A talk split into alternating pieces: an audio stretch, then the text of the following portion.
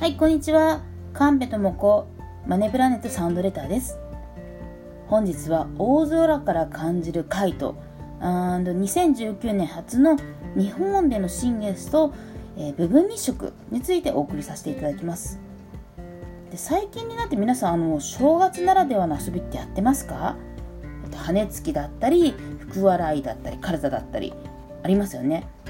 そんな中にあってこの間ちょっとたこ揚げ子供とやったんですよねたこ揚げそのたこ揚げから得るものっていうのはすごい爽快で気持ちよかったんですけれどもあのそこで感じたのがなんか大空に飛ぶこうねタコたちなんですけども軽々と1回に上がるとね軽々とこう大空でずっと回ってられるんですけれども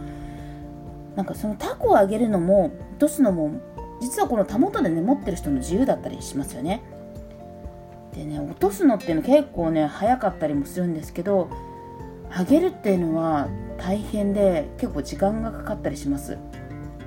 もう何回も何回もねコツコツね走ったりしてこう上げていくんですけど結構上げるの大変なんですね。でも上がると結構長時間長く煮えるんですけれどもでお金を得るにもこのコツコツと一つ一つやるっていうことでしか実際に確実にね貯められたりできないんですね。宝くじのように一気にお金を得たりすると失うのも早かったりします。宝くじで一気にこうお金を得たりすると5年以内の自己破産率って80%みたいなデータとかもあったりしてすごく失うのが早いっていうこともあります。さらにちょっと面白いんですけれども2019年初の初めての日食なんですけれども今回なんと1月6日の新月に重なっています。で普通新月にはこう新しく始めることやってくださいとか増やす方法のことを考えてくださいっていうふうにお伝えしてるんですけど今回すごくなんか注意が必要となってます。なぜならその日食っていうのは太陽が欠けることからその土台となるね太陽の土台となる部分の栄養が足りない。つまり栄養不足の状態だと言われてます。なのでそんなね1月6日の新月の部分日食の時にえーと、いつも通りねなんか増やす方とかのね行動計画を立ってしまうとちょっとあの願いが叶わなかったりするので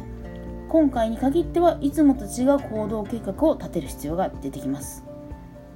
ね、大空にねこう羽ばたくね貝とうまく操るためにもなんかね気をつけないと、ね、一気にね急降下してしまったりするので